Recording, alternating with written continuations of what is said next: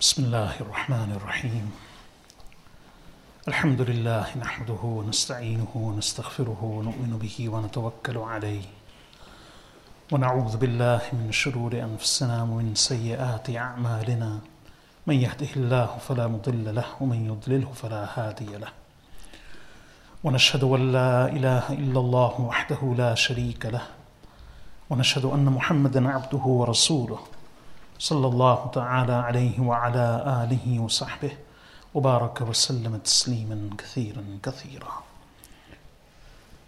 أما بعد فأعوذ بالله من الشيطان الرجيم. بسم الله الرحمن الرحيم. إن الله وملائكته يصلون على النبي يا أيها الذين آمنوا صلوا عليه وسلموا تسليما. اللهم صل على محمد وعلى آل محمد كما صليت على إبراهيم. وعلى آل إبراهيم إنك حميد مجيد. اللهم بارك على محمد وعلى آل محمد كما باركت على إبراهيم وعلى آل إبراهيم إنك حميد مجيد. Respected listeners, recently I've spoken on the topic of the virtues of the Holy Quran, followed by the virtues of memorizing the Quran. And as promised, inshallah, today I hope to share a few thoughts about the miraculous nature of memorizing the Quran. Having spoken on the virtues of doing hifz, memorizing the Quran, and encouraging, reminding myself and others, and encouraging one another to memorize the Quran and retain its memorization to the best of our ability. I'd like to show how Quranic memorization is not as daunting a task as we may fear, and that it's within most people's grasp and reach.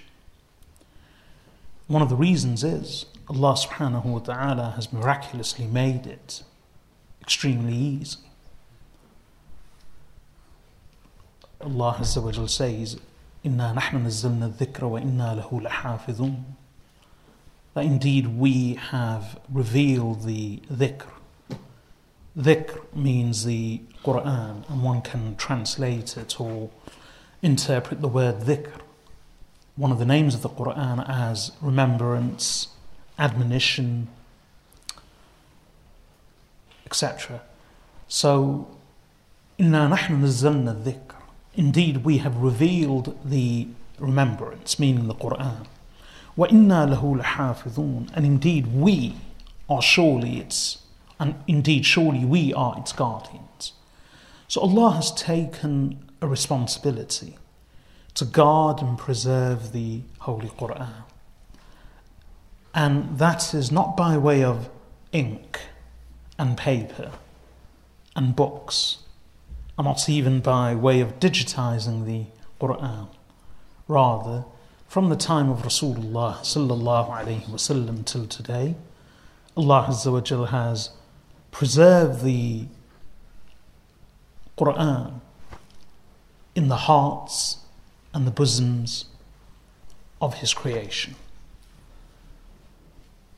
As Allah subhanahu wa ta'ala told the Prophet sallallahu alayhi wa sallam, وما كنت تتلو من قبله من كتاب ولا تخطه بيمينك إذا لارتاب المبطلون بل هو آيات بينات في صدور الذين أوتوا العلم That addressing the Messenger sallallahu alayhi wa sallam, Allah said to him that before this, you were not one to read any book. So you were not one to read any book before this. The Prophet ﷺ was unlettered, he could not read or write. And nor could you write with your hand. If that was the case, that you could have read, that you could read or and write, then إِذَا الْإِرْتَابَ الْمُبْطِلُونَ Then indeed those who seek falsehood, they would have surely doubted.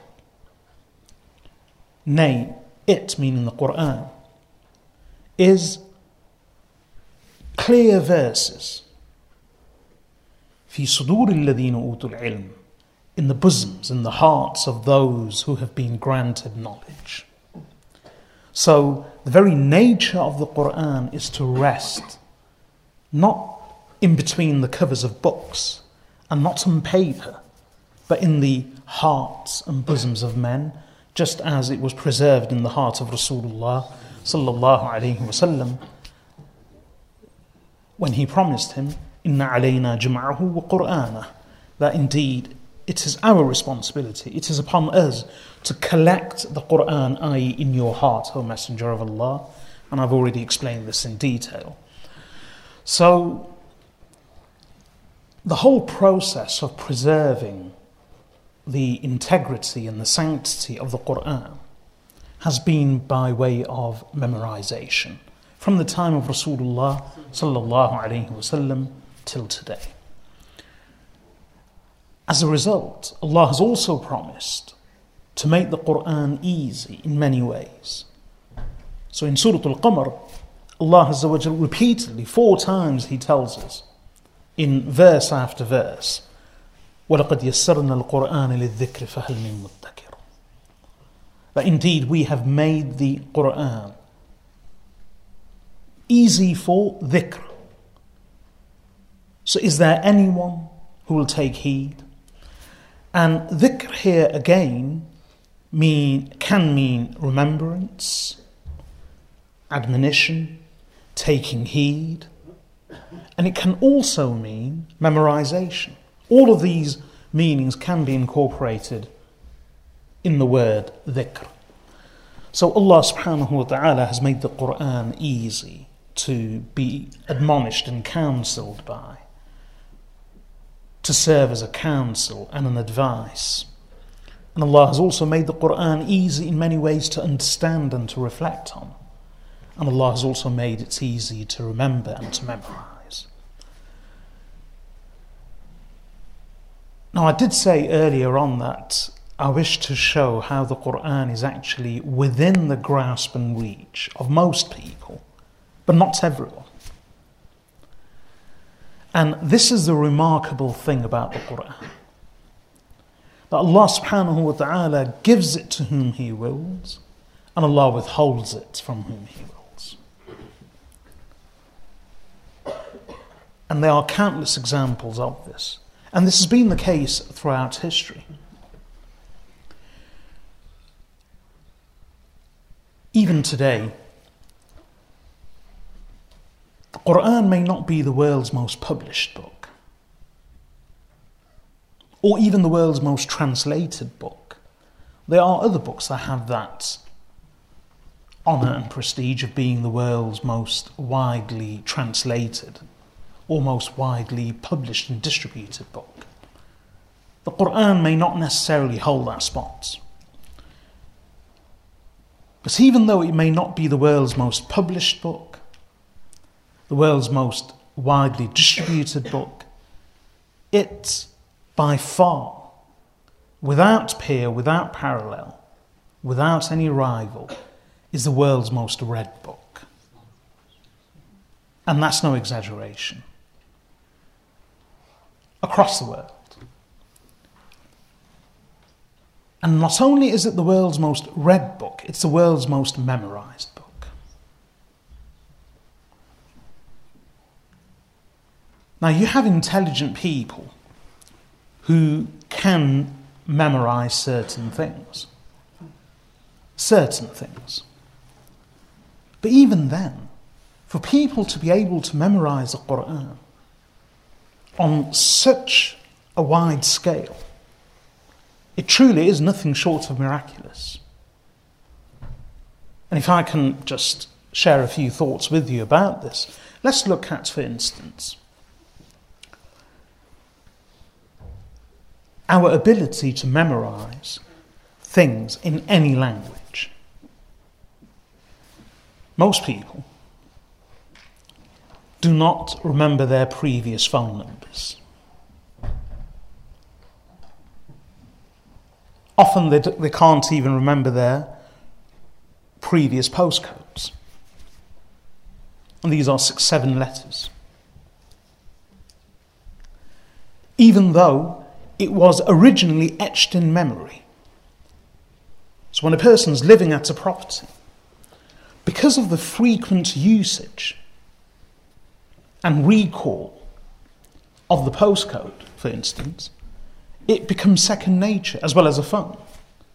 But give it some time, and one forgets even one's own phone number, one's, one's postcode, and other personal details. And that's for minor things. Let me share another example.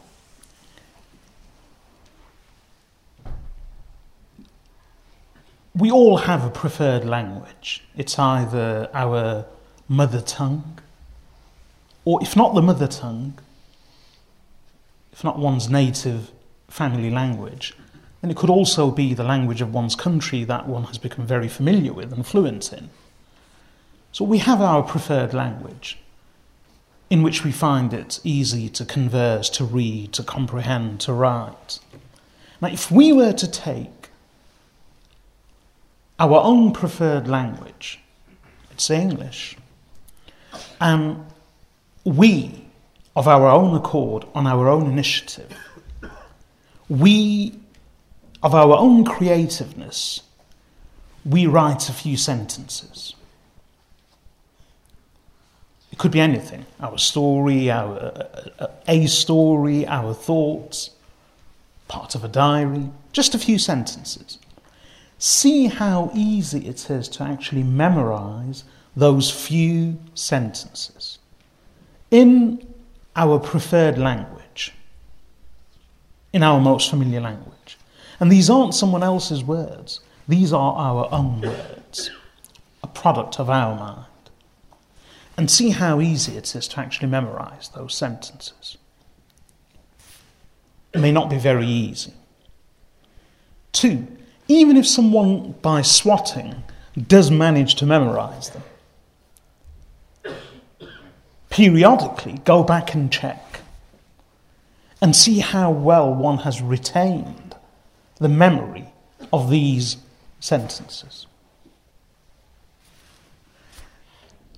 For most people, on most occasions, they won't be able to memorize these words verbatim, and even if they do manage to memorize them, they won't be able to retain them or recall them at leisure or with ease.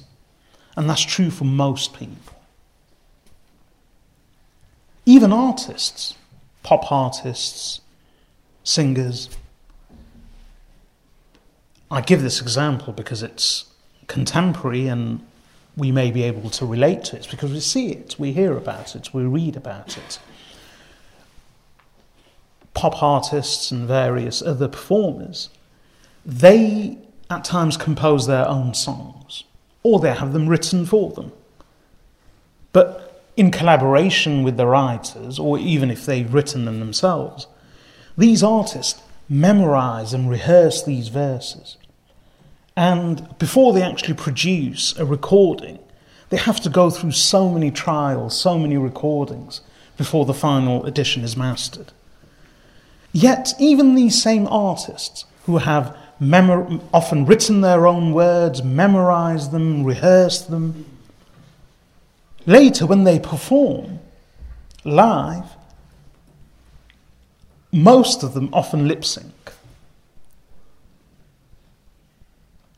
And it's because they may not necessarily remember their own words. And these are performers, these are artists. This is their livelihood, this is their profession, this is what they are proficient in. So, one could give many examples of people finding it extremely difficult, normally, to memorize. Now, of course, we do have various examples, but these are exceptions. So you have individuals who make it a hobby or even an actual profession and a performance to memorize things. So they turn it into an art form and they perform. So they'll perform on stage by memorizing names or lists. But there are tricks and techniques to do this. And they fine tune their skills, they hone their skills, they devote their time and energy to this, either as by way of a hobby or an actual profession. And therefore, they are the clear exceptions. And yet, when people watch them, when people observe them performing feats of memorization, they appear to be all the more remarkable and astounding. But they are exceptions. Most people, in the clear majority of cases, find it extremely difficult to memorize anything and actually retain that memorization and be able to recall things. Even in their chosen preferred languages, even if these are their own words. Now, in contrast, I'm sure we've all had to memorize something in school, in work, at work, college, university, in childhood. And they say in childhood it's much easier and you can remember a lot from one's childhood. And yet, how much do we actually remember of tables, of rules, of works that we were made to memorize?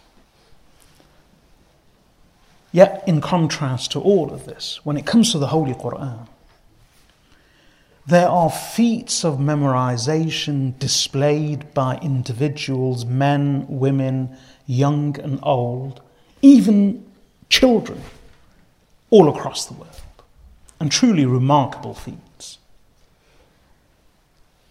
You have children all over the world. We're not even talking about adults, but children. Like in this country, we may have an impression that these children who memorize the Quran, they are pressured, they are no good at anything else, and their energy, their time, their strength, and their ability and skills are all diverted to just one thing. And as a result, they suffer in other ways. So because they are memorizing the Quran, let's say in the maktab or the kutab, in the evening classes that we have in our masajid, because they are memorizing the Quran there, this takes up all of their time and energy, consumes them, distracts them from other things, as a result of which they are withdrawn, they are lonely, silent, swotting all the time, they lack social skills, they lack friends, and quite uh, to their detriment, they even suffer in their other studies, especially at school. But nothing could be further from the truth. We see children around us all the time. And it's remarkable, they are no different to other children. So in their social skills, in their social, social communication. They play just like and just as much as any other child. They, they watch their TV, they play on their games consoles, they socialize with children of the family, friends, and acquaintances. They do everything normally. And at the same time, they devote some of their time to memorizing the Quran and Remarkably, they also do exceptionally well at school. So, how is it possible for someone to be normal in every other way and yet still be able to memorize the Quran? And we're not talking about a few words, a few sentences. The clear majority of children across the world who memorize the Quran do not speak a word of Arabic. They do not understand a word of Arabic. So, in a language that they do not understand, as I explained, we find it difficult to memorize a few sentences. And even if we do manage it, to actually retain the memory of those few sentences, even short term, let alone medium to long term.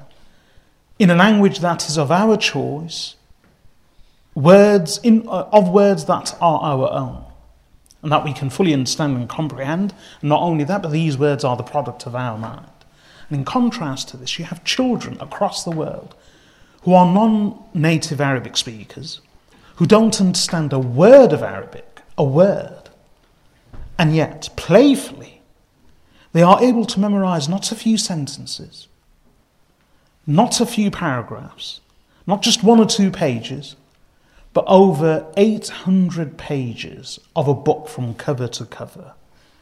Almost 80,000 words. Almost 80,000 words in a totally foreign language. And they are able to memorize these words quite easily, relatively easily. They are able to retain the memory of these words, not only short term, but even in long term. And in the clear majority of cases, most people are able to retain their hiv, their memorization of the Quran from childhood all the way till death. And one hears countless stories of people on their deathbed reciting Quran. People who have been in a coma. They are in a coma. And whilst being in a coma, some people they speak. They speak gibberish. Others, they make random comments or recall random names in their coma, in their unconsciousness.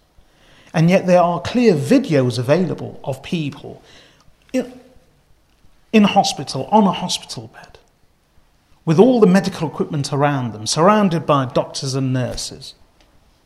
And this isn't easy to fake and the person's in a coma and has been in a coma for some time, and yet is fluently, clearly, and melodiously reciting the Holy Quran. Without pause, without interruption, and without error. People recite it continuously on their deathbed, in their coma. So, children who are unable to understand a word are able to memorize the whole book and retain that for the rest of their lives. Now, these are normal children of varying levels of intelligence. But when it comes to that in itself is a miracle because it's so widespread on such a wide scale. But then, the even more remarkable thing is when you have children who are academically challenged. They are unable to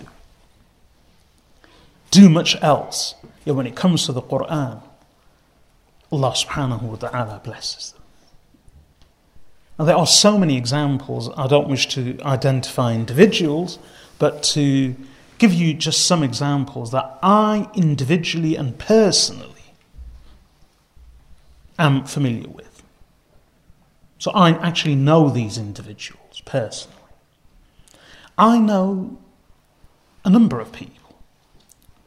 Allah subhanahu wa ta'ala gives to whom He wills, and Allah withholds from whom He wills. And there are, there are a number of individuals who are academically challenged in other ways. So during their days of study, they would find it very difficult to understand or learn other topics. They would regularly fail in their exams. They found it difficult to recall things. We're not even talking about memorization.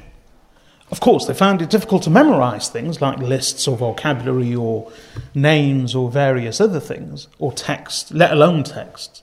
But even in terms of just reading and comprehension, they, they would struggle and they still do struggle in many ways. It's Allah's qadr. Allah gives to whom He wills, Allah withholds from whom He wills.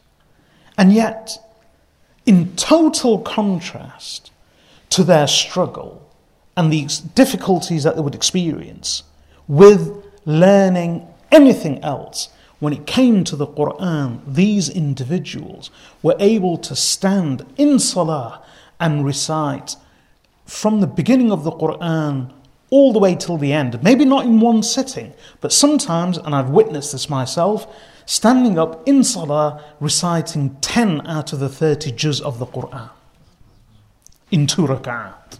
So in each rak'ah, five juz. Second rak'ah, five juz. Five parts out of the 30.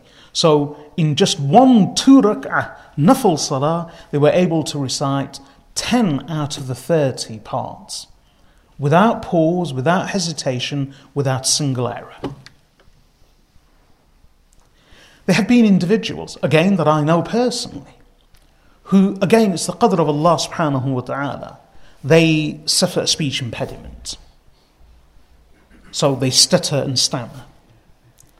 To the extent that they are socially withdrawn, not because of anything else, but because of this speech impediment. And they find it difficult to converse at length or to even strike up a conversation or to engage in conversation. And they are unable to begin a sentence without stuttering and stammering, and with great difficulty, that they speak with great difficulty. Yet the same individuals who, again, it's the qadr of Allah subhanahu wa ta'ala, who in a private conversation, in a private room with just one other friend who they are familiar with, or even a family member that they've grown up with, they find it difficult to speak and to sustain a flow in the conversation. These same individuals, in front of hundreds of people, I've been present when they have recited the Quran, not on the stage, but on the sajjad, on the musalla, whilst leading hundreds, if not over a thousand people in prayer. And we're not just talking about Surah Al Fatiha and Surah Al Nas, but we're talking about over many days, like in the month of Ramadan. They are able to recite the Quran fluently and melodiously without any pause, any hesitation, not a single stutter or stammer. I was, I know one individual, I had the opportunity of listening to his entire Quran over many, many days. So I listened to his whole Quran from the beginning, Surah Al Fatiha, till the end. Both in Salah, so he would lead, I would be stand behind him, and outside Salah, where we would be doing other things, but I'd be listening, he'd be reading, and then we'd switch. He'd be reciting, uh, he'd be listening, I would be reciting. And Again, as I said, he suffers from a speech impediment. And yet, when I listened to his entire Quran, wallahi, even then I could recall and remember, never once did I hear him pause or stutter all the way from Surah Al Fatiha to Surah Al Nas. Never once. When it comes to the Quran, people come into their own. We have, there are classes in some parts of the world where once the children have completed their hifz, they spend a few more months, or maybe a year, year and a half or two, memori- consolidating their hifz of the Quran, but in different ways. So, for instance, what they do is they, and these are non Arabs, so they don't understand a single word. But they complete the whole Quran by memorization. And once they've completed the hifz, they then spend a year, year and a half or so, continuing with their memorization, but with much more detail. So, for instance, they learn the number of words, the number of letters in each surah. They learn the verse numbers and the well the, the verses and the corresponding verse numbers and the surah numbers and all these other intricate details. Then, when they are tested, they are tested in various ways. So, the examiners, again, these are feats of memory. So, the examiners will question them verse number, verse number such and such of such and such a surah, and they'll begin reciting or how many words in this particular verse. How many words in this part of the Quran? How many words in this particular surah? How many times has the letter Ha been mentioned in this surah? Sorry, in this surah or in this verse. So these kind of feats. But what, at least what we can say about them is that they are trained to do that. So they do spend time actually learning all of this. So again, it's a kind of performance. It's still remarkable, but some would question as to whether it's a miracle or not, because it, they, this is what they, they are artists, they perform. It, it is very remarkable, but is it miraculous? Some would say, well, this is what they do, this is what they train to do. But then we're not, uh, there are many of the individuals who are not just performers or artists, and they aren't normal or intelligent and they've memorized and rehearsed all these skills. There are some individuals, Allahu Akbar. There can, what other explanation can you give? I was speaking about Quranic memorization a few months ago. And after the dars, a gentleman approached me and said that he was aware of someone in from his country who could not speak could not read, let alone write, and yet who had memorized the Quran. So he sent me the link. And I had a look because he said this video shows all the details. And it was a news feature. And subhanAllah. Now, what explanation do you give to something like this? Here's a young man. His name is Ahmed, Ahmadullah. When he was born, his parents didn't detect anything untoward initially, but in terms of physical health and movement, he was fine. But as he grew older, they realized that he wasn't speaking, not a single word. So he couldn't speak at all and he was in his infancy by now, but yet he would not speak a single word. And he's a non Arab. The father was extremely concerned. The whole family was, and the father took him to school and enrolled him at school. And remember, it wasn't just a question of not be, him not being able to read. He would not utter a single word, even at home to his parents, to his family, not a single word. He just wouldn't speak. He was taken to school, taught, no luck. Till the age of 12, he wouldn't speak, he, wouldn't, he could not read, let alone write. Eventually, he was enrolled at a madrasa at the age of 12. And in madrasa, the teacher taught him what we call the qa'idah. So many people will be familiar with the qa'idah. There are various names Nurani qa'idah, Baghdadi qa'idah, Rahmani qa'idah, etc.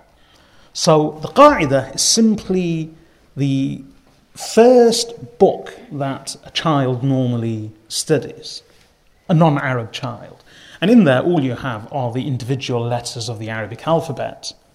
And then these letters are then conjoined, and you learn how to join the letters and pronounce the words.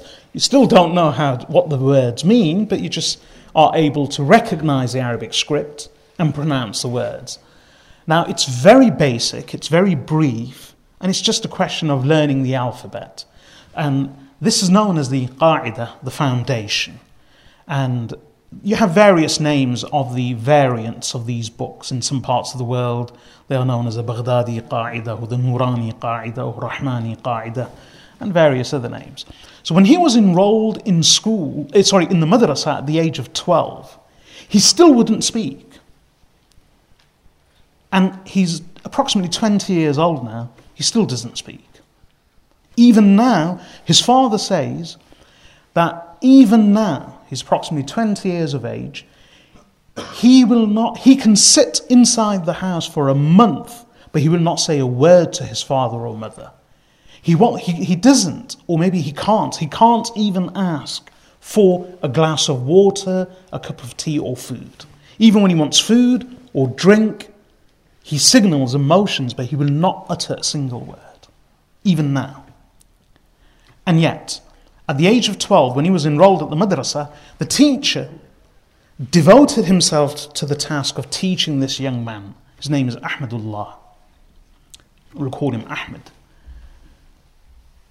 And this qa'idah, that teacher says that our children normally learn, normal children, we're not talking about intelligent ones, just normal average children, learn and complete the qa'idah, that foundation booklet. It's actually not a book, it's a booklet. They complete that booklet in 15 to 20 days, are his words. And we've known children to do it in seven days, in a week, five days. So he says, normal children complete this booklet of the Qa'idah in 15 to 20 days. He said, it took me three years to teach him. Three years. So by the end of three years, he was able to recognize the Arabic script and the conjoined words and pronounce words. But it took him three years to do what a normal child does in two weeks. Then he was 15 now by the time he completed the Qa'idah. Now, this young man, 15 years of age, who took three years to do what a normal child does in two to three weeks, by that same teacher's admission, and who till today has not spoken a single word. He started memorizing the Quran. And he completed the hifz and the memorization of the entire Quran in one and a half years. It took him three years to do a booklet, just recognize a word. And immediately after the booklet, it took him one and a half years to memorize the Quran. Until today, he was 15, about 16 and a half when he completed the Quran. And today he's about 19, 20 years of age, approximately. His father says he still does not utter a single word. Even till today, he won't ask for a drink or for food. He can't speak. He can't read. He can't write. And he can't read his native tongue. Remember, he's a non Arab, so he can't even speak or read his native tongue. He can only read the Quran to the extent that if people place Arabic books in front of him, and this is remarkable, if you take an Arabic book, even one with pictures and big writing, and you show him the book, and they actually display this, the teachers are there showing him a book. Of the book, he can only recognize and read those words that have occurred in the Quran. So you've got two pages, or one page of pictures, or and one, he can only recognize and actually pronounce those words that are in the Quran, even though they're all Arabic. If the word is not in the Quran, he can't even recognize it or read it, let alone pronounce it.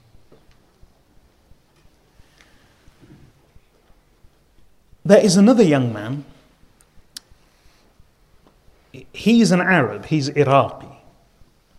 His name is Hussein Adnan al Abdali. He was born in Fallujah in Iraq in 1983. So that makes him 34 years of age now.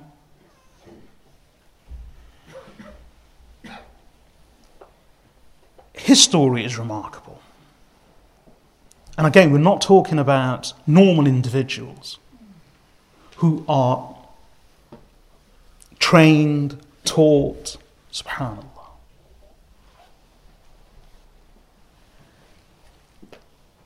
This Hussein Adnan al Abdali, born in Fallujah. When he was born, his parents were very concerned at birth because he wouldn't move in childhood, in, in his infancy, after birth. He wouldn't move like a normal child. No sound, no movement. Of course, he would be breathing, eyes open, alert, so they knew he was conscious and alert. But hardly any movement and no utterance, no sound. In their concern, they took him to various doctors and medical specialists in Iraq at the time.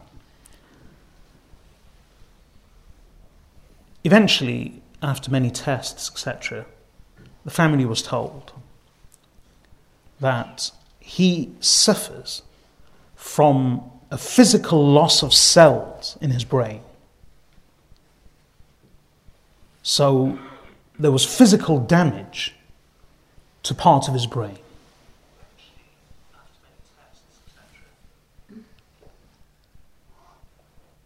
The doctors also told the family that there is no hope of recovery. Because he suffers from physical damage to his brain cells, there is no hope of recovery. And listen to this, Allahu Akbar. The doctors actually told the family that if he survives to adulthood, and if he is able in his childhood or even in adulthood to recognize his own name, that will be a medical miracle.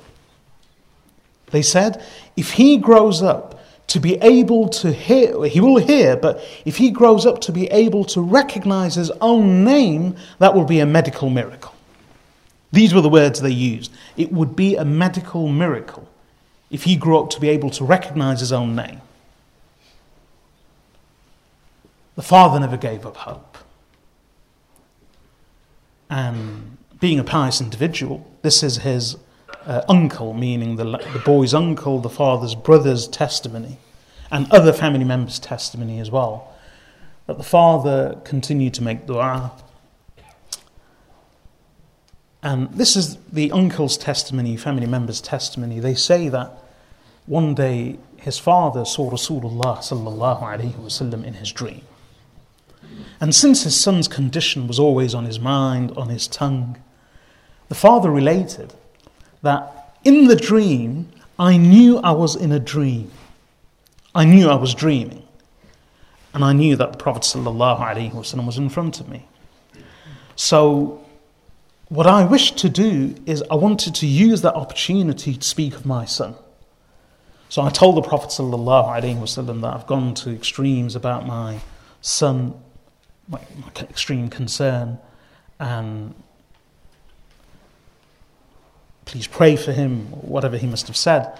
And then he says that I knew that was in my dream, and I feared that the dream would end without me being able to bring my son. So in my dream, I went to fetch my son, and I brought him before Rasulullah sallallahu alaihi wasallam, quickly in the hope that the dream would not end. Prophet sallallahu alaihi wasallam took the son in the dream and rubbed his chest and blew over him and said a few words. The father, when he saw this dream, he was away from the family, somewhere else, at a distance in another city. So he contacted the family and asked them how his son was. And said, It's fine, still the same. And gradually, though, the family saw an improvement in his condition.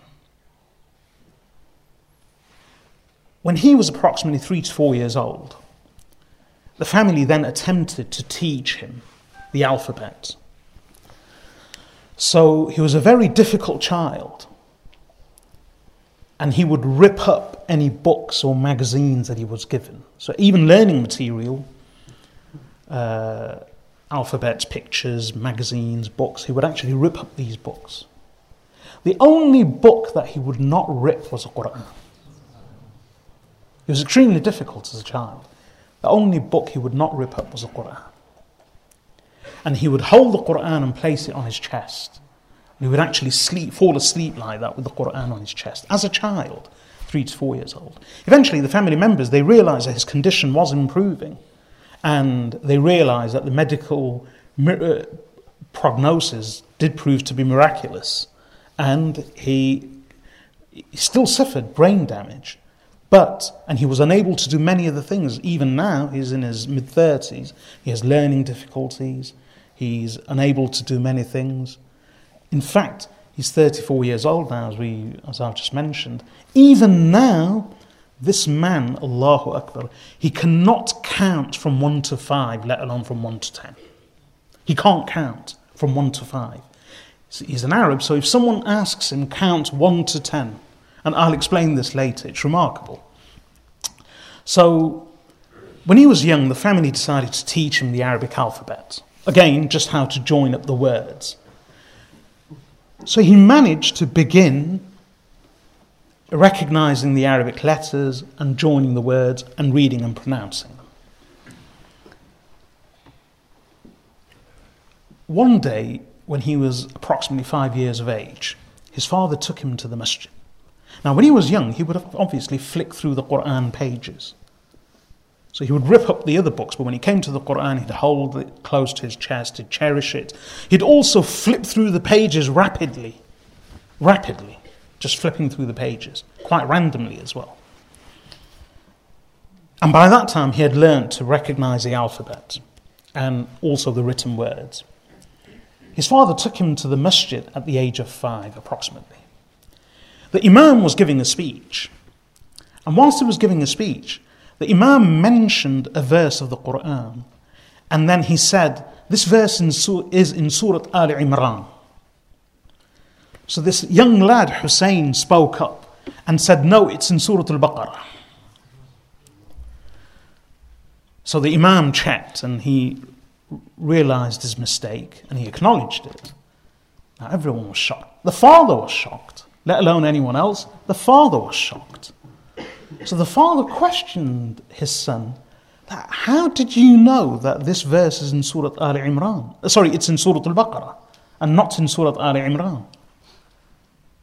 And the son then, at the age of approximately five, told the father, I've memorized the Quran. The father never knew.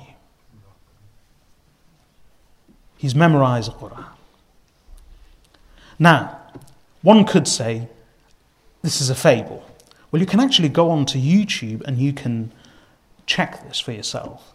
He's been invited all over the Middle East to various stations, TV stations, and shows. And he sits there. And even now, when he is introduced, he's introduced as someone who has learning difficulties. And he sits there. And you have a panel at times questioning him about the Quran. Nothing else, just the Quran. And Allahu Akbar. You see, the other children I was talking about who are able to recall verses with their corresponding names and of the surahs and the numbers of the verses, they actually undergo training. And they are normal, intelligent, healthy children. So they train to do this. So it's remarkable, but you wouldn't exactly call it miraculous. It's very remarkable. But this young man, he's not taught, he's not trained, he has permanent physical damage to his brain. He has extreme learning difficulties. Even now in his mid 30s, he can't do anything himself. He needs the support of his family. So they do everything for him, except when he comes to the Quran. He can't do anything else. But when it comes to the Quran, he sits there like a computer. He does, with his disabilities and his mental disabilities, he is able to exhibit feats of the Quran that the greatest of scholars cannot do. And no exaggeration. So he has one chosen copy of the Quran which he's probably been reading all his life. He was, you know, that other young man, Ahmadullah, that I spoke about, the one who's a non Arab uh, the one who till today doesn't speak and memorize the, learned the qa'idah in three years and the Quran memorized in one and a half. That young man, till today, Allah subhanahu wa ta'ala grant us the understanding and the tawfiq. May He enable us to appreciate the gifts He has given us. Allah has given us our mental faculties. Allah has given us a tongue, a fluent tongue. Allah has given us time and opportunity. This young man can't speak, doesn't speak at the age of 20. Yet every single, this Ahmadullah was a non Arab, yet every single day he, without fail, spends 14 out of the 24 hours of the Quran, or of the day reciting Quran. 14 every single day. And this Hussein, Adnan al Abdali al Falluji, his permanent brain damage, suffers from mental disabilities, can't do anything else for himself. He's, he completes one Quran every day in five hours. In five hours, every single day. And he's a rapid reader. And because of his learning difficulties, he still can't pronounce words correctly. So he, he's an Arab, he pronounces the words, but uh, they, they're not, they, his words aren't as fluent. In normal speech as well, as well as his recitation, they're not as fluent or as clear as a normal individual. But the feats which he displays are remarkable. He sits there, the examiners question him. And remember, this is without training, without practice, just completely natural to him. They'll mention a verse of the Quran from anywhere out of the 6,000, over 6,200 verses. He'll mention a single verse. Instantly, he'll mention the name of the surah and the verse number. And he has permanent damage to his cells and he has learning difficulties. Similarly, they'll mention a verse number. So, Surah Al A'raf, verse number 8. And instantly he'll recite the whole verse and continue reciting until you stop him. That's remarkable. Even more remarkable, since he has that copy, his own copy of the Quran, no markings in it, just a normal copy of the Quran, one of the editions. So what he does is they'll tell him, I'm opening page 431.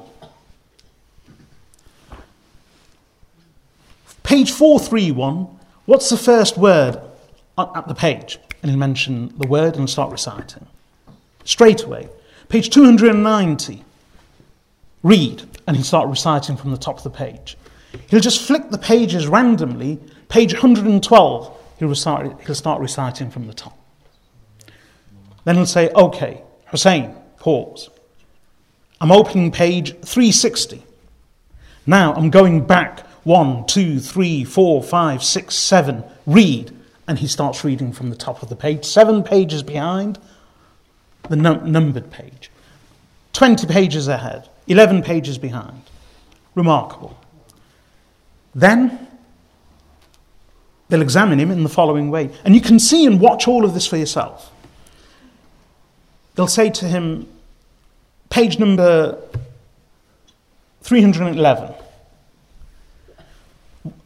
Not, he'll start reciting the verse from the beginning and say, no, pause. We don't want the first word.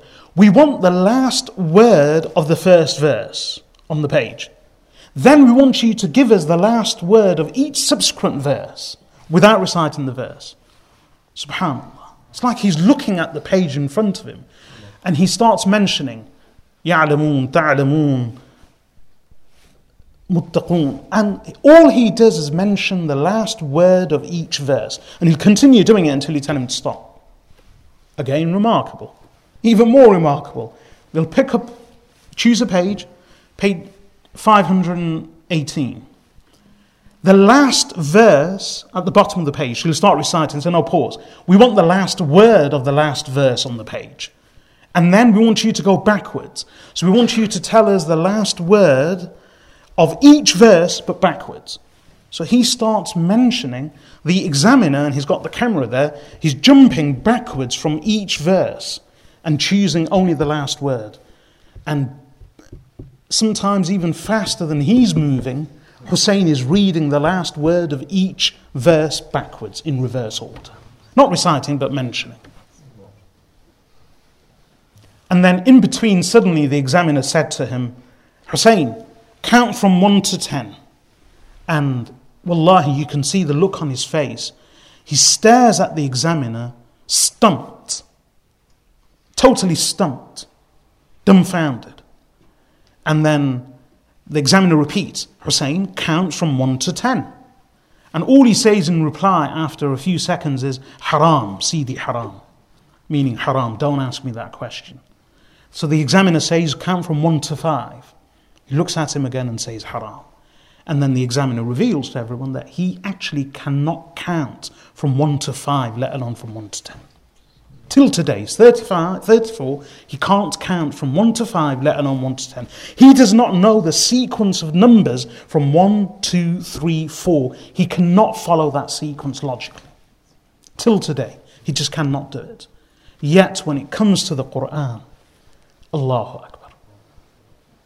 Now, he's on stage in the, in the studio, TV studio, in one clip. You've got some family members, you've got the examiners, you've got members of the panel, and he's sitting there. And all he does is just stares, either at the audience or sometimes stares down, doesn't say any more than what you ask him. And all that people ask him is about the Quran.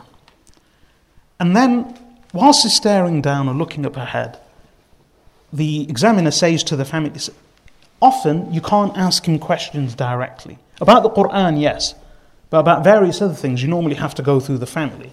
So they speak to the family member and say, Ask him what he's doing now. He's just sitting there silently. So they ask him, and he says, I'm reciting the Quran. And then a short while later, they ask him again, What's he doing? So they ask him, I'm reciting the Quran. They said, How much has he recited? So whilst he was sitting in the studio, imagine if we were sitting in the studio brushing ourselves and looking at the camera, the audience. Am I looking good? Subhanallah. He's sitting there. They said, How much Quran has he recited? While sitting in the studio, whilst the panelists were talking, discussing, and the cameras were following him, and he's sitting there silently in between the questions, he completed so many pages of the Quran, just reading. And that's all he does, recites Quran. This Ahmadullah, the non Arab speaker, who till today does not speak a word of his own language. His father says he doesn't even ask for water or tea or food, his father's words. Nothing. He spends 14 hours every day reciting the Quran, learned the booklet of the Qa'idah in three years, and that was his greatest achievement. He failed everything else in school till the age of 12. And with extreme devotion from one of his teachers, who dedicated himself to, to the task.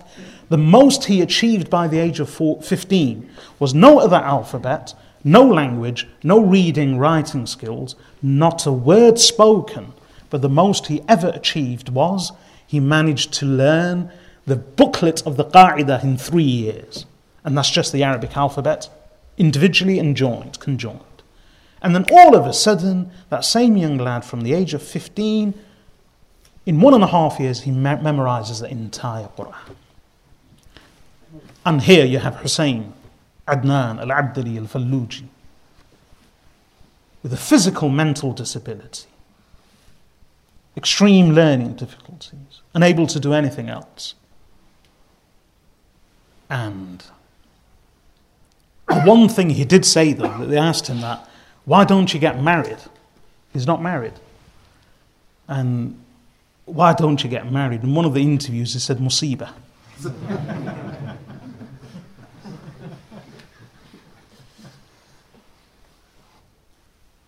and yet, with all these disabilities, not only has he memorized the Quran of his own accord, no teachers, no training whatsoever, but he's able to recall the Quran in this manner. Now, with everyone else, you could say, fine, they trained, they learn, these are feats of memory performance. How do you explain this? And as I said, Allah Azza wa gives the Quran to whom He wills. Allah withholds it from whom He wills. And I'll end with just one example of one of the great scholars of the Indian subcontinent, normally referred to as Al-Allama Muhammad Anwar Shah al-Kashmiri rahimahullah. He was from Kashmir originally and he then travelled and studied. He was widely regarded as being a genius, truly. There are many cases of students lauding their teachers and extolling their virtues and giving them titles. But in the case of Muhammad al Shah Kashmiri, rahimahullah,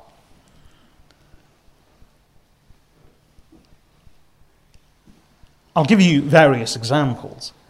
Iqbal the poet, the famous poet, national poet of Pakistan, Iqbal, who himself was often referred to as Allama Iqbal, he had a degree in, he had a PhD, doctor's degree, doctorate in philosophy. And he was actually called by various European, he completed his PhD studies in Heidelberg University in Germany. And they've even named one of the main roads after him there, uh, after Allama Iqbal in Germany, in Heidelberg, in honor of his studying and completing his doctorate in Heidelberg University in Germany. Iqbal the poet, his area of expertise was philosophy. He was a poet as well, and his poetry was so good in Urdu and in Persian that some of his teachers and professors wrote commentaries on his poetry. Now, he, having a background and an area of expertise in philosophy, he was struck by certain philosophical questions which he could not reconcile with Islam and he struggled with them. And he approached and corresponded with numerous scholars, but no one was able to satisfy his queries. No one. No one. Eventually, he corresponded with Allama Muhammad Anwar Shah al Kashmiri, rahimahullah. Without any difficulty. Allama Muhammad Anwar Shah al Kashmiri, rahimahullah, wasn't a philosopher, he was a scholar of religion in, in, in the normal sense, a man of the Quran and Hadith and fiqh.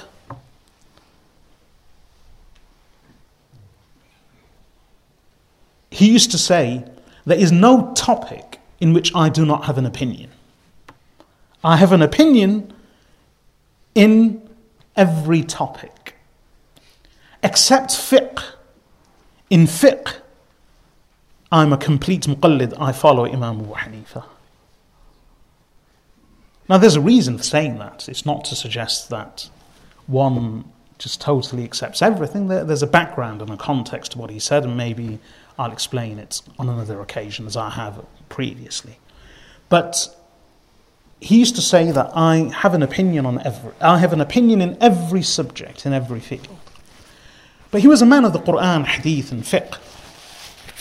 And when he correspond, when he was, when Iqbal the poets corresponded with him, Allama Iqbal, Allama Anwar Shah al-Kashmiri rahimahullah was able to satisfactorily answer all of Iqbal the poet's questions regarding religion and philosophy and put all of his doubts to rest.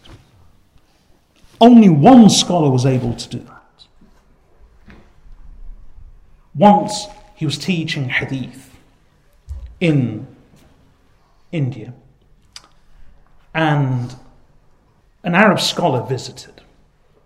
Now, this Arab scholar was from Egypt and one of their most prominent scholars. And he had traveled much of the Muslim world. And as part of that traveling of the Muslim world, meeting with scholars, visiting religious and educational establishments, he visited various madaris and centers of learning throughout India. And unannounced, he, he arrived at the place where Allama Anwar Shah al Kashmiri rahimahullah was teaching. So, without prior notice, the management sent word to Allama Anwar Shah al Kashmiri rahimahullah that today, give your commentary of Sahih al Bukhari. He was commenting on Sahih al Bukhari. Give your commentary of Sahih al Bukhari today in Arabic rather than Urdu, in honor of our guest. So, the scholar came and sat. He was unable to sit on the floor, so they put a chair for him. He sat on the chair. And Allama Anwar Shah Kashmiri rahimahullah just continued teaching as normal, fluently in Arabic.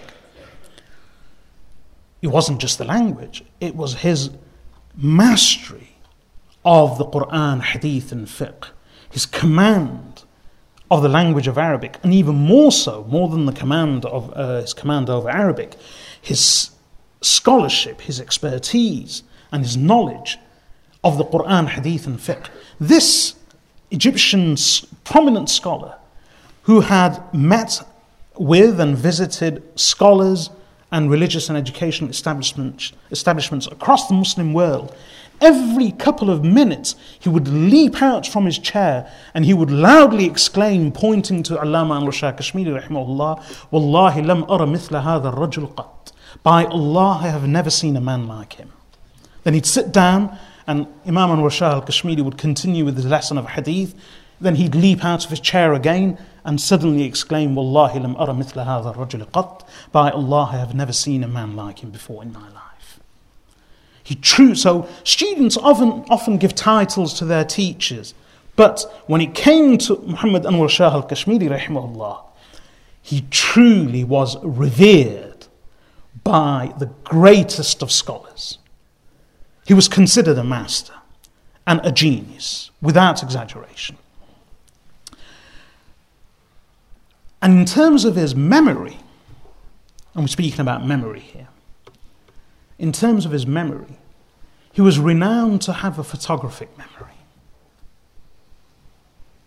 He once appeared in a court case, a religious court case. He was summoned as an expert. And in that religious court case, without any notes, he astounded and confounded the entire courtroom, which was packed with the members of the public and journalists and scholars and legal experts.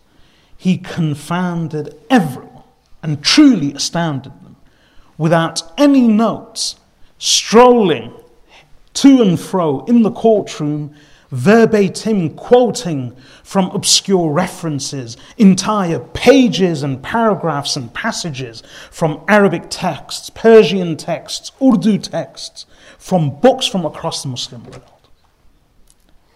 When he would teach, at times he would say, Tahdith bin ni'mah, not by way of boasting, but as a proclamation of the favor and blessing of Allah upon me that through His grace and bounty I'm able to do this.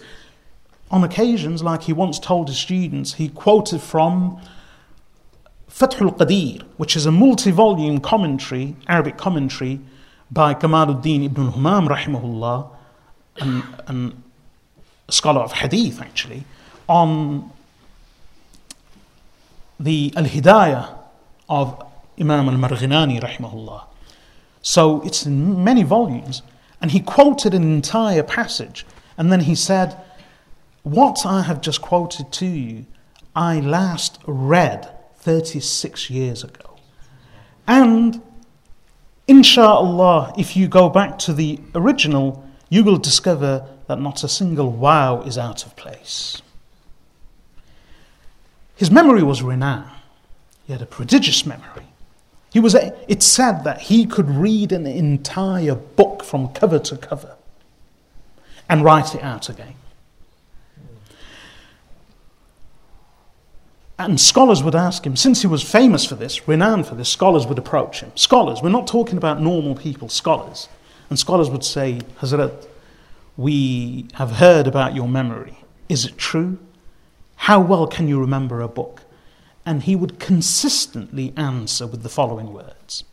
He said, Alhamdulillah, if I ever glance through and skim, rapid read through a book just by skimming, then I have hope that inshallah I will not forget it for at least 30 years. But if I ever read a book properly, not skimming and not rapid reading, but properly, then inshallah I will never forget it for the rest of my life. And it's true. He had memorized entire books. When he spoke, he wasn't a really passionate, loud, emotional, performing, artistic speaker. There's a difference between speakers and scholars. Imam Anwar Shah al Kashmiri rahimahullah, was such an individual that it takes an artist to appreciate art. It takes genius to recognize talent. Mediocrity never sees beyond itself. So, most people, if they would have heard him, they would have, what's this? But when Imam Anwar Shah al Kashmiri rahimahullah would lecture and just speak, at his feet would be huffaz, qurra, ulama, and students of knowledge. And when he would speak, it would be very succinct. And it would be scattered, not all the time, but at times his speech would be scattered. Scattered in the sense that he'd begin talking, and the name of a narrator would come up. So a hadith would come. He'd mention the hadith, and remember, he'd be able to verbatim quote the hadith. Verbatim quote the hadith. Speaking without notes, he'd quote the hadith, he'd mention the narrators of the hadith. If someone mentioned the name of a narrator, without pause, without hesitation, impromptu, flowingly and fluently, he'd mention the biographic details of that narrator. His students, his teachers, he'd, like, like a computer indexing everything, he'd be able to tell which hadith this narrator was responsible for, where he's to be found in various chains, and he was able to do that. Quote passages, pages, entire chapters verbatim from books of fiqh, law, philosophy, Quran, sorry, hadith, tafsir, biograph, bi- biographies, etc. He was able to do all this. And indeed, his, his audience would be filled with scholars and students of learning, and that would be the manner of speaking. And as he said, and it is widely reported, he would not forget a single word of a book that he read properly. If you skim through it 30 years, if you properly read it, even just once, not memorization, just reading properly, he would never forget for the rest of his life. Yet, yet, and this is a point I wish to get, get to, this man who is widely regarded as being a genius, having a prodigious memory, even his enemies and detractors could not fault his genius, his intelligence, his knowledge.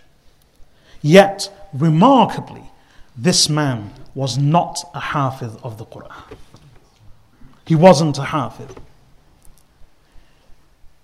And people find that difficult to believe. So that I found it difficult to believe. So I had the good fortune and honor of meeting his son, who's also passed away, rahimahullah, Maulana Anzar Shah al Kashmiri. His name was Anzar Shah. So I said to him, You are the most famous son of your father. You followed in his footsteps. He himself was a scholar in his own right. I said, Can you settle this for us once and for all? Was your father a hafiz of the Quran. We hear different scholars, scholars saying he was a hafiz of the Quran, others saying no. And hardly anyone believing that he wasn't a hafiz of the Quran. How can a man who was a hafiz of the books of hadith, the books of fiqh, the various other books, not be a hafiz of the Quran? So, his son, he said to us, subhanAllah, he said, This is the i'jaz of the Quran the defeating, overwhelming power of the Quran. That my father, who could remember everything, not forget anything, my father was not a hafiz of the Quran. And he went further. He actually went further. Imagine a son, he could have glossed over these details. He could have said, Look, you know, respect my father, don't question me about such matters. Or he could have just said, My father was who he was. He was a scholar and not answer the question, or maybe answer it indirectly. But no. Since it was to do with the Quran, the son, in his own scholarship and honesty, was fair and he spoke about his father. Even given, going into detail that wasn't asked for or required. And do you know what detail he gave? And this is all the more remarkable. He said, in honor of the Quran, the son is saying about his father. He said, Not only was my father not a hafiz of the Quran, but he could not even recall verses of the Quran. So he said, it was, it was amazing to see my father sitting in a gathering, speaking fluently and flowingly without pause, hesitation, or interruption about, about hadith, tafsir, fiqh, all kinds of topics. And then all of a sudden, when it came to a verse of the Quran or anything to do with the Quran, he would suddenly stop and he would say, What's that where Allah says in the Quran? What is it? That verse, that verse. What does he say? What does he say? And then the scholars who were at his feet they would mention different verses. And then when he would hear the correct verse that he was thinking of, he would say, Yes, that one. He would say, Yes, that one. So the, the son gave such detailed gave such a detailed explanation that not only was my father not a hafiz of the Quran, he could not even recall verses of the Quran. And that's the power of the Quran. It defeats and it overwhelms. That's the miraculous nature of the Quran. I give this example of Allama al Kashmiri rahimahullah, and I'll end with this because here you have, on the one hand, someone widely regarded as being a genius with a prodigious memory, someone who, in fact, I mentioned Kamaluddin ibn Humam before.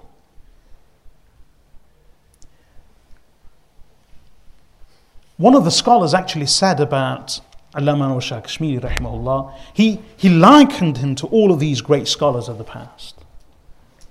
And he actually used the words, لو سبق به الزمان لعد من الأعيان. It rhymes, لو سبق به الزمان لعد من الأعيان. That if time had preceded him, in the sense that if he had come earlier, in the earlier centuries, لَعُدَّ مِنَ الْأَعْيَانِ He would have surely been counted from the great and the most prominent individuals of the Sunnah. It was only his, the qadr of Allah subhanahu wa ta'ala that he was only in the last century. Otherwise, he was regarded as being a genius, one with a prodigious memory. Yet Allah, in His qudrah and in His wisdom, withheld the Quran from him to such an extent that he could not even recall the verses of the Quran. On the other hand, and someone may say, well, how is that? What did Allah subhanahu wa ta'ala say about Rasulullah sallallahu alayhi wa sallam? وما علمناه الشعر وما ينبغي له إن هو إلا ذكر وقرآن مبين The Prophet sallallahu alayhi wasallam was the most eloquent individual. Yet when it came to poetry, everyone was a poet. They say that of his entire clan, not just the Banu Hashim, but his grand clan, his sub tribe of the Banu Abd Manaf, which contained thousands of individuals. They say that of the Banu Abd Manaf, every single individual of the sub tribe of Banu Abd Manaf was a poet, with the exception of Muhammad ibn Abdullah. Everyone was a poet except Rasulullah. Not only wasn't he a poet, he could not recall poetry. He could not recite poetry. Others, including children, composed poetry impromptu and spontaneously. And they were able to recall poems. His wife, Umm al-Mu'mineen Aisha radiyallahu anha, was a great poet. And not only that, she had memorized thousands and thousands of couplets from the old Arab poets. Yet the Prophet wasallam, he himself, he could not compose poetry, nor could he recall poetry. Allah, in His wisdom, kept poetry away from the Prophet ﷺ to the extent that he couldn't even recall poetry. Imam Bayhaqi, rahimahullah, he mentions a narration in his Ad-Dalail and uh, that once the Prophet wasallam, when it rained, he, he prayed to Allah for rain. It rained, and he said to the audience, he said, "If Abu Talib was alive, لقرت عيناه, his eyes would have been cooled by this sight of rain falling upon my prayer." So, and then the Prophet ﷺ was referring to a poem and a couplet of a long poem uttered by his own uncle Abu Talib. And that, poet, that, that couplet was Abu Talib in Mecca. He had composed a long poem when the Quraysh opposed him and the Prophet ﷺ. And part of that poem was وَأَبْيَضَ يستسقى الغمام بوجهه ثمال اليتامى عصمة للأرامل referring to the Prophet sallallahu alaihi wasallam that he is fair of complexion. Rain is sought from the clouds through his noble countenance, his face. He is the shelter of orphans and a refuge for the widows. So Abu Talib, sorry, Ali radiallahu anh, the son of Abu Talib, had to tell the Prophet sallallahu alaihi wasallam, it seems, O uh, Rasulullah sallallahu alaihi wasallam, you are referring to these words of Abu Talib. So the Prophet sallallahu alaihi wasallam was unable to recall a couplet said by his own uncle about him, let alone any other poetry. And Abu, Ta- Abu Talib's son, Ali radiallahu anh, had to tell him that it seems you are referring to this, O Messenger of Allah. So why? Because Allah says, وَمَا عَلَّمْنَاهُ الشِّعْرَ وَمَا يَنبَغِي لَهُ We have not taught him poetry and it is not befitting him. Allah in His qudra and in His wisdom to show the power of the Qur'an that here was a man who couldn't compose poetry, who couldn't recite poetry, who couldn't learn or memorize other people's poetry, who couldn't recall anyone else's poetry. How could such a man suddenly come forth and produce an overwhelming, defeating, overpowering Quran that silenced all the greatest of the Arab poets. Because that was a miracle. Allah in His wisdom chose to do that.